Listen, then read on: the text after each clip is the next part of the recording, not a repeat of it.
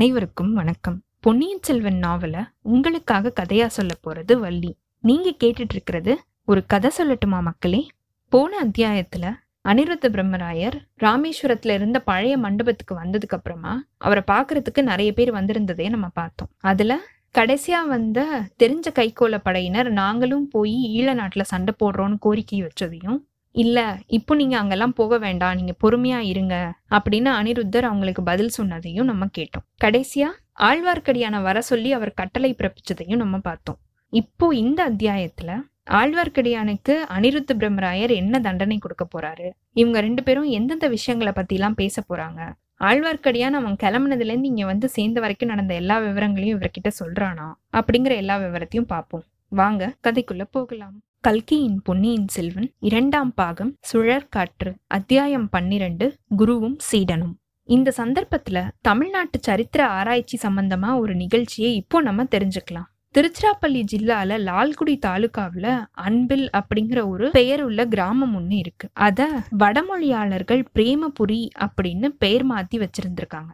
இந்த அத்தியாயம் எழுதப்பட்ட ஆண்டு வந்து ஆயிரத்தி தொள்ளாயிரத்தி ஐம்பத்தி ஒன்னு. அதுல இருந்து சுமார் நாற்பத்தஞ்சு ஆண்டுகளுக்கு முன்னாடி இந்த கிராமத்துல ஒரு வேளாளர் அவருடைய பழைய வீட்டை இடிச்சு புதுசா கட்டுறதுக்காக அஸ்திவாரம் தோண்டிருக்காரு அப்போ ஒரு அதிசயமான வஸ்து பூமிக்கடியில இருந்து மாட்டிருக்கு பல செப்பு தகடுகளோட நுனியில ஓட்ட போட்டு அதை ஒரு வளையத்துல கோத்திருந்திருக்கு. அந்த தகடுகள்ல எ- என்னென்னமோ செதுக்கி எழுதியிருக்கு. ரெண்டு ஆள் தூக்க முடியாத கனமுள்ள அந்த தகடுகளை அவர் கொஞ்ச காலம் வச்சிருந்திருக்காரு. அதுக்கப்புறமா அந்த கிராமத்துல உள்ள கோயில புதுப்பிச்சு திருப்பணி செய்யறதுக்காக வந்திருந்த Shri R S L Lakshmana Chettiar அவர்கிட்ட இந்த தகடுகளை அவர் கொடுத்துட்டாரு. அந்த லக்ஷ்மண செட்டியார் அப்படிங்கிறவரு அந்த தகடுகள்ல இருக்கிற எல்லாமே சரித்திரம் சம்பந்தமான விவரங்கள் அப்படின்றது தெரிஞ்சதுக்கு அப்புறமா அதை எடுத்துட்டு போய் மகா மகோபாத்தியாய சுவாமிநாத ஐயர் அப்படிங்கிறவர்கிட்ட கொடுத்திருக்காரு. அந்த ஐயர் செப்பேடுகள்ல இருக்கிறது எல்லாமே முக்கியமான விவரங்கள் அப்படின்றத கண்டுபிடிச்சு அந்த நாள்ல சிலாசாசன ஆராய்ச்சியில ஈடுபட்டு இருந்த Shri T. A. Gopinath Rao M. A. அப்படிங்கிறவர்கிட்ட இந்த தகடுகளை கொண்டு போய் கொடுத்திருக்காரு. ஸ்ரீ கோபிநாத ராவ் வந்து இந்த தகடுகளை பார்த்ததும் அருமையான புதையலை பார்த்து எடுத்தவர் மாதிரி ரொம்பவே சந்தோஷப்பட்டிருக்காரு. ஏன்னா சோழ மன்னர்களோட வம்ச வம்சத்தை பத்தி அவ்வளவு முக்கியமான விவரங்களும் இந்த செப்பேட்ல செதுக்கப்பட்டிருக்கு. சுந்தர சோழ சக்கரவர்த்தி அவரோட மானிய மந்திரியான அன்பில் அனிருத்த பிரம்மராயருக்கு சக்கரவர்த்தி பட்டத்துக்கு வந்த நாலாவது வருஷத்துல இருந்து கொடுத்த பத்து வேலி நிலசாசனம் பத்தின விவரங்களும் அந்த செப்பேடுகள்ல எழுதப்பட்டிருக்கு. இந்த நிலசாசனம் எழுதிய மாதவ பட்டர் அப்படிங்கிறவரு சுந்தர சோழர் வரைக்கும் வந்த சோழ வம்சாவளிய அதுல தெளிவா எழுதியிருந்திருக்காரு. அத்தோட அனிருத்த பிரம்மராயோட வைஷ்ண பரம்பரையை பத்தியும் அதுல அவர் குறிப்பிட்டிருக்காரு. அவருடைய தந்தை தாயார் பாட்டனார் கொள்ளுப்பாட்டனார் இவங்க எல்லாருமே ஸ்ரீரங்கநாதரோட ஆலயத்துல செஞ்சுட்டு வந்த சேவைய பத்தியும் எழுதியிருந்திருக்காரு. அதுக்கு முன்னாடி கிடைச்சிருந்த ஆனைமங்கல செப்பேடுகள்லையும் திருவலங்காட்டு செப்பேடுகள்லையும் எழுதப்பட்டிருந்த சோழ வம்சாவளியோட இந்த அன்பில் செப்பேடுகள்ல கண்ட விவரங்கள் எல்லாமே ரொம்பவே ஒத்து போயிருக்கு. அதனால இந்த செப்பேடுகள்ல பார்த்தது எல்லாமே ரொம்பவே சரித்திரபூர்வமான உண்மை விவரங்கள் அப்படின்றது கன்ஃபார்ம் ஆயிருக்கு. மத்த ரெண்டு செப்பேடுகள்லயும் இல்லாத ஒரு சில விஷயங்கள் இந்த செப்பேடுகள்ல இருந்ததுனால அன்பில் செப்பேடுகள் தமிழ்நாட்டு சரித்திர ஆராய்ச்சி துறையில ரொம்பவே பிரசித்தம் அடைஞ்சிருக்கு அதனால அனிருத்த பிரம்மராயர் அப்படிங்கிறவர் சரித்திர செப்பேடுகள்ல புகழ்பெற்ற சோழ சாம்ராஜ்ய மந்திரி அப்படின்றத நம்ம மனசுல வச்சுக்கிட்டு இப்போ நம்ம கதையை திருப்பி பார்க்க ஆரம்பிப்போம். மானிய முதன் மந்திரி அனிருத்த பிரம்மராயர் இருந்த அந்த மண்டபத்துக்குள்ள ஆழ்வார்க்கடியான் வரான். அவரை மூணு தடவை சுத்தி வந்து சாஷ்டாங்கமா கீழே விழுந்து நமஸ்காரம் செஞ்சு எழுந்திருக்கிறான். ஓம் ஹ்ராம் ஹ்ரீம் வஷட்டு அப்படின்னு நாலு தடவை சத்தமான குரல்ல சொல்லிட்டு குருதேவரே எனக்கு விடை கொடுங்கள் அப்படின்னு சொல்றான். அனிருத்த பிரம்மராயர் லேசா சிரிச்சுட்டு திருமலை என்ன இந்த போடு போடுற? எதுக்காக என்கிட்ட விடை கேக்குற? அப்படின்னு அவர் கேட்க தாசன் இதுவரைக்கும் கடைபிடிச்சிட்டு வந்த வைஷ்ணவ சம்பிரதாயத்தையும் ஆழ்வார்க்கடியான் அப்படிங்கிற பெயரையும் உங்களுக்கு கைங்கரியம் செய்யும் பாக்கியத்தையும் இந்த மகா கடல்ல நான் அர்ப்பணம் செஞ்சுட்டு வீர சைவ காலாமுக சம்பிரதாயத்தை சேரலாம் அப்படின்னு முடிவு பண்ணியிருக்கேன். கையில மண்டை ஓட்டை எடுத்துக்கிட்டு ஹோம் ஹ்ராம் ஹ்ரீம் வஷட்டு அப்படின்ற மகத்தான மந்திரத்தை உச்சரிச்சுக்கிட்டு ஊர் ஊரா போக போறேன். தலையில ஜடா முடியும் முகத்துல நீண்ட தாடியும் வளர்த்துக்கிட்டு எதிர்ல வர எல்லா வைஷ்ணவர்களோட மண்டைகளையும் இந்த தடியினால அடிச்சு பிளக்க போறேன் அப்படின்னு ஒரு பெரிய போடு போட்டிருக்கான் ஆழ்வார்க்கடியான். அப்பனே நில்லு நில்லு. என்னுடைய மண்டைக்கு கூட அந்த கதி தான் போலையே. குருவே நீங்க ஸ்ரீ வைஷ்ணவ சம்பிரதாயத்தை இன்னும் கடைபிடிச்சிட்டு வரவருதானா அப்படின்னு அவன் கேட்க திருமலை இத பத்தி உனக்கு என்ன சந்தேகம்? என்ன யாருன்னு நீ நினைச்ச? நீங்க யாரு? அந்த விஷயத்துல தான் எனக்கு கொஞ்சம் சந்தேகம் வந்திருக்கு. ரெண்டு நதிகளுக்கு நடுவுல அரித்துயல் புரிஞ்சு சகல புவனத்தையுமே காக்கிற ஸ்ரீ ரங்கநாதருக்கு பணி செய்யறதையே வாழ்க்கையில எடுத்த பயனா வச்சிருந்த அன்பில் அனந்தாழ்வார் சுவாமிகளோட கொல்லுப்பேரர் நீங்க தானே ஆமா அப்பனே அது நானே தான் ஸ்ரீமன் நாராயண நாமத்தோட மகிமைய இந்த பூவுலகம் ஃபுல்லா எடுத்துரைச்ச அன்பில் அனிருத்த பட்டாச்சாரியாரோட திருப்பேரரும் நீங்க தானே ஆமா நானே தான். அந்த மகானுடைய திருநாமத்தை தான் எனக்கு வச்சிருக்காங்க. ஆழ்வார்களுடைய அமுத மொழி அமுதொழுகும் மதுர கீதங்களை பாடி பக்த கோடிகளை பரவசப்படுத்தி வந்த நாராயண பட்டாச்சாரியாரோட சாக்ஷாத் சீமந்த புத்திரரும் நீங்க தானே ஆமா அப்பா ஆமா. ஸ்ரீ ரங்கநாதர் பள்ளி கொண்டிருக்கிற பொன்னரங்க கோயில்ல தினம் தினம் நுந்தா விளக்கு ஏத்தி வச்சு அங்க வர யாத்ரிகர்களுக்கு வெள்ளி தட்டுல சாப்பாடு போட்டு கைங்கரியம் புரிஞ்சிட்டு வந்த மங்கையர் திலகத்தோட புதல்வரும் நீங்க தானே சந்தேகமே இல்ல.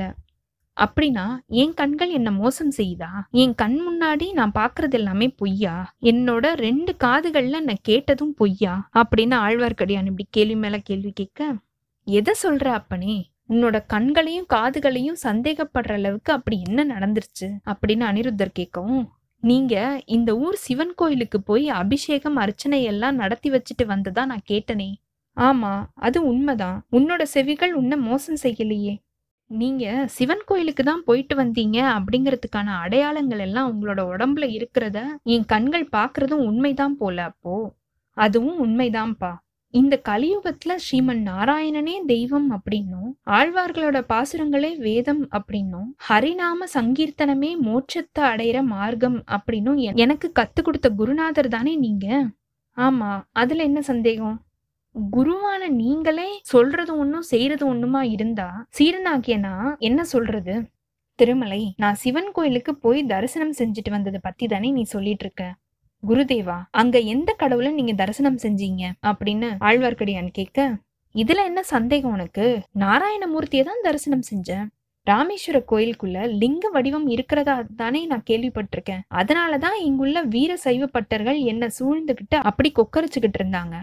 பிள்ளையே நீ திருநகர்ல திருஅவதாரம் செஞ்சு நம்மளுடைய சடகோபரோட அடியாருக்கு அடியான் அப்படின்னு பெயர் வச்சிருக்கிறது சத்தியம்தானா? அதுல என்ன சந்தேகம் குருதேவரே? நம்மாழ்வாரோட அருள்வாக்க கொஞ்சம் ஞாபகப்படுத்தி பாரு. நீ மறந்திருந்த அப்படின்னா நானே உனக்கு ஞாபகப்படுத்துறேன். கேள் அப்படின்னு சொன்ன அனிருத்தர் இந்த பாடலையும் சொல்லியிருக்காரு. லிங்கத்திட்ட புராணத்தீரும் சமணரும் சாக்கியரும் வலிந்து வாது செய்வீர்களும் மற்ற நுண் தெய்வமும் ஆகி நின்றானே. இந்த மாதிரி சடகோப்பரே சொல்லி இருக்கும்போது சிவலிங்கத்துல நான் நாராயணமூர்த்தியை தரிசனம் செஞ்சது தப்பா? அப்படின்னு அனிருத்தர் கேட்டிருக்காரு. ஆஹா சடகோப்பரோட அருள்வாக்கே அருள்வாக்கு. லிங்கத்தை வழிபடுவோர சமணரோடையும் சாக்கியரோடையும் சேர்த்து போய் தள்ளிட்டாரு பாருங்க. அப்படின்னு ஆழ்வார்க்கடியான் சொல்லவும் அப்பனே உன்னோட குதர்க்க புத்தி இன்னும் உன்னை விட்டு போகவே இல்ல. இது எப்பதான் நீங்குமோ தெரியல. நம்மளுடைய சடகோபர் இன்னமும் சொல்லியிருக்காரு அதையும் கேள். நீராய் நிலனாய் தீயாய் காலாய் நெடுவானாய் சீரார் சுடர்கள் இரண்டாய் சிவனாய் அயனாய். இப்படி உள்ளவன் ஸ்ரீ நாராயணமூர்த்தி அப்படின்னு அவரே அவரோட திருவாய் மலர்ந்து சொல்லியிருக்காரு. இன்னும் கேளு திருமலை கேட்டு உன்னோட மனசுல இருக்கிற அந்த தூசிய தொடச்சுக்கோ. முன்னியே நான்முகனே முக்கண்ணப்பா என் பொல்லா கனிவாய் தாமரைக்கண் கருமாணிக்கமே என் கல்வா தனியே ஆறுயிரே என் தலை மிசையாய் வந்திட்டு. கேட்டியா? கேட்டியா திருமலை முக்கண்ணப்பா அப்படின்னு நம்மளுடைய சடகோபர் கூப்பிட்டு அழைச்சு அவரோட தலைமையில வரணும் அப்படின்னு பிரார்த்தனை செஞ்சிருக்காரு. நீயோ சிவன் கோயிலுக்கு நான் போனதை பத்தி இப்படி ஆட்சேபிக்கிற. குருதேவரே மன்னிக்கணும். என்னோட அபச்சாரத்தை மன்னிக்கணும். பொறுத்தருளணும் நம்மாழ்வாரோட பாசுரங்கள் எல்லாத்தையுமே தெரிஞ்சுக்காம இருக்கிறதுனால தான் இந்த மாதிரி வீண் சண்டைகள்ல நான் காலத்தை கழிச்சிட்டு வரேன். உங்களையும் சந்தேகப்பட்டுட்டேன். இனி எனக்கு ஒரு வரம் நீங்க கொடுத்து அருளணும் அப்படின்னு ஆழ்வார்க்கடியான் கேட்க என்ன வரம் வேணும் அப்படின்னு சொன்னேன்னா கொடுக்கறத பத்தி நான் யோசிக்கிறேன் அப்படின்னு அவர் சொல்லியிருக்காரு. திருக்குறுக்கூருக்கு போய் அங்கேயே தங்குறதுக்கு நான் ஆசைப்படுறேன். நம்மளோட சடகோபரோட ஆயிரம் பாடல்களையும் சேகரிச்சுட்டு அதுக்கப்புறமா ஊர் ஊரா போய் அந்த பாடல்களை பாட்டு பாடி எல்லாருக்கும் பரப்புறதுக்கு ஆசைப்படுறேன் அப்படின்னு ஆழ்வார்க்கடியான் சொல்ல இந்த ஆசை உனக்கு எப்ப வந்துச்சு? வடவேங்கடத்திலிருந்து வர வழியில வீரநாராயணபுர பெருமாள் சன்னதியில ஆழ்வார் பாசுரங்கள் கொஞ்சத்தை நான் பாடினேன். அந்த சன்னதியில கைங்கரியம் செஞ்சுட்டு வந்த ஈஸ்வரப்பட்டர் அப்படின்ற பெரியவர் அதை கேட்டு ரொம்பவே பரவசம் அடைஞ்சாரு. அப்படின்னு ஆழ்வார்க்கடியான் சொல்லிட்டு இருக்கும்போது ஈஸ்வரப்பட்டர் மகா பக்திமான் அப்படின்னு அனிருத்தர் சொல்லியிருக்காரு. அவரோட இளம் புதல்வன் ஒருவன் அவர் பக்கத்துலயே நின்னு இது எல்லாத்தையும் கேட்டுட்டு இருந்தான் அந்த இளம் பாலகனோட பால் வடிகிற முகம் ஆழ்வார் பாசுரங்களை கேட்டு பூரண சந்திரன் மாதிரி பிரகாசிக்க ஆரம்பிச்சிருச்சு. மத்த பாடல்கள் எல்லாம் உங்களுக்கு தெரியுமா? அப்படின்னு அந்த சின்னஞ்சிறு குழந்தை பால்மனம் மாறாத அவனோட வாயினால கேட்டான். தெரியாது அப்படின்னு எனக்கு சொல்றதுக்கு வெட்கமா இருந்துச்சு. ஆழ்வார்களோட தொண்டுக்காகவே ஏன் இந்த வாழ்க்கையை அர்ப்பணம் செய்யக்கூடாது அப்படின்னு அப்போதான் எனக்கு தோணுச்சு. இன்னைக்கு அந்த எண்ணம் உறுதிப்பட்டுருச்சு அப்படின்னு ஆழ்வார்க்கடியான்னு சொல்லியிருக்கான். திருமலை அவங்கவங்களோட ஸ்வதர்மத்தை அவங்கவுங்க தான் கடைபிடிக்கணும் அப்படின்னு கீதாச்சாரியார் அருள் புரிஞ்சிருக்காரு தானே? ஆமாம் குருவே.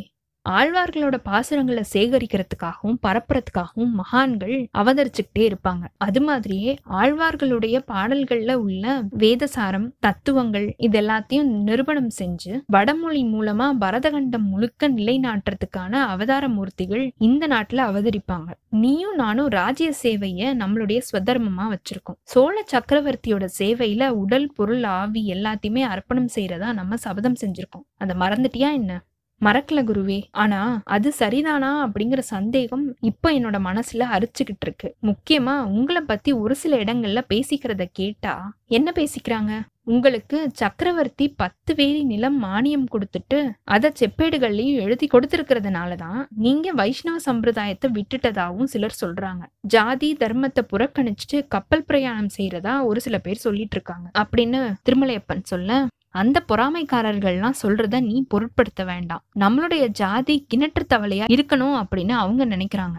சக்கரவர்த்தி எனக்கு பத்து வேலி நிலம் மானியம் கொடுத்தது உண்மைதான். அத செப்பேடுகள்லயும் எழுதி கொடுத்திருக்காரு தான். ஆனா அதுக்கு நாலு வருஷத்துக்கு முன்னாடியே சக்கரவர்த்திக்கு நான் மந்திரி ஆயிட்டேன் அப்படின்றது உனக்கு தெரியும் தானே? இப்படின்னு அனிருத்தர் கேட்கவும் ஆழ்வார்க்கடியான் மௌனமா இருந்தான். சக்கரவர்த்திக்கும் எனக்கும் எப்ப நட்பு ஏற்பட்டுச்சு அப்படின்றது உனக்கு தெரியுமா? நாங்க ரெண்டு பேருமே சின்ன வயசுல ஒரே ஆசிரியர்கிட்ட பாடம் கத்துக்கிட்டோம். செந்தமிழும் வடமொழியும் கத்துக்கிட்டோம். கணிதம் வானசாஸ்திரம் தர்க்கம் வியாகரணம் இப்படி எல்லாத்தையுமே படிச்சோம். அப்பெல்லாம் சுந்தர சோழர் சிம்மாசனம் ஏற போறாரு அப்படின்னு யாருமே கனவுல கூட நினைச்சதில்ல. அவராவது நானாவது அதை பத்தி யோசிச்சது கூட கிடையாது. ராஜாதித்தரும் கண்டராதித்தரும் இறந்து போனதுக்கு அப்புறமா அறிஞ்சயர் பட்டத்துக்கு வருவாரு அப்படின்னு யாரு நினைச்சது?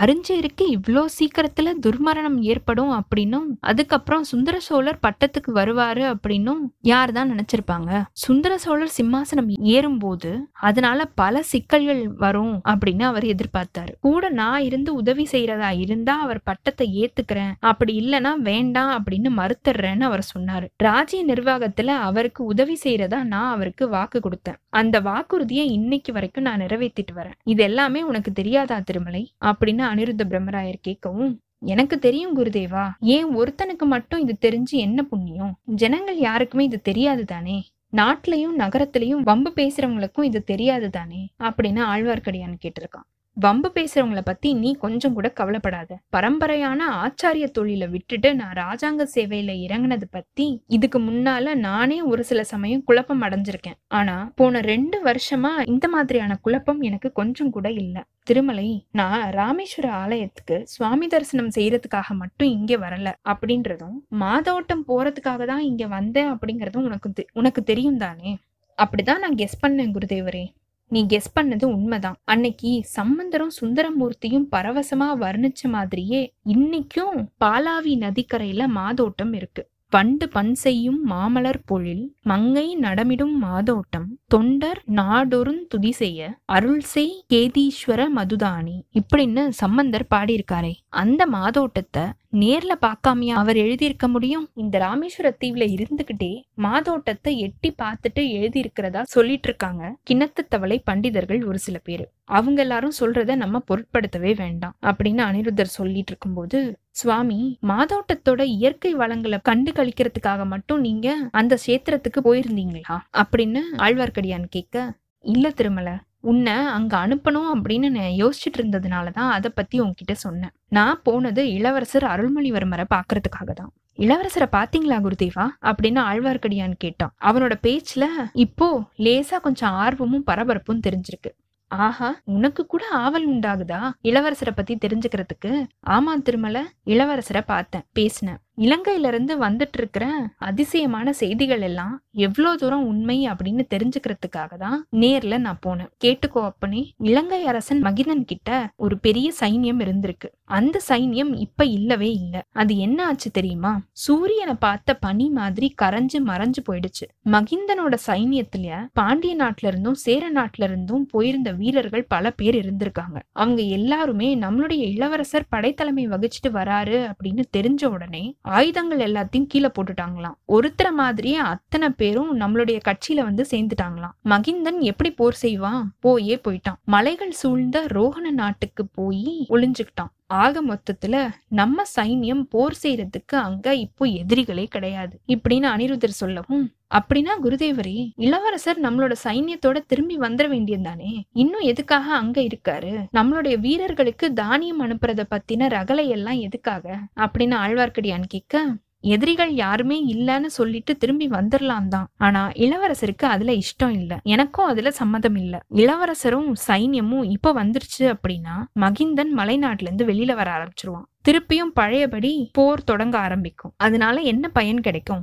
இலங்கை மன்னரும் மக்களும் ஒன்னு நமக்கு சிநேகிதர்களா இருக்கணும். இல்லனா புலிக்கொடியோட ஆட்சி அங்க நிரந்தரமா நிறுவனும் இந்த ரெண்டு வகையிலையும் முயற்சி செஞ்சுட்டு இருக்கிறாரு நம்மளோட இளவரசர். நம்மளுடைய போர் வீரர்கள் இப்ப இலங்கையில என்ன செஞ்சுட்டு இருக்காங்க தெரியுமா? பழைய போர்கள்ல அனுராதபுர நகரமே நாசமா போயிடுச்சு. அங்க இருக்கிற பழமையான புத்த விகாரங்கள் கோயில்கள் தாது கற்ப கோபுரங்கள் இது எல்லாமே இடிஞ்சு பாழா கிடக்குது. இளவரசரோட கட்டளையினால இப்போ நம்மளுடைய வீரர்கள் இடிஞ்ச கட்டிடங்கள் எல்லாத்தையுமே புதுப்பிச்சிட்டு இருக்காங்க அப்படின்னு அனிருத்தர் சொல்லியிருக்காரு.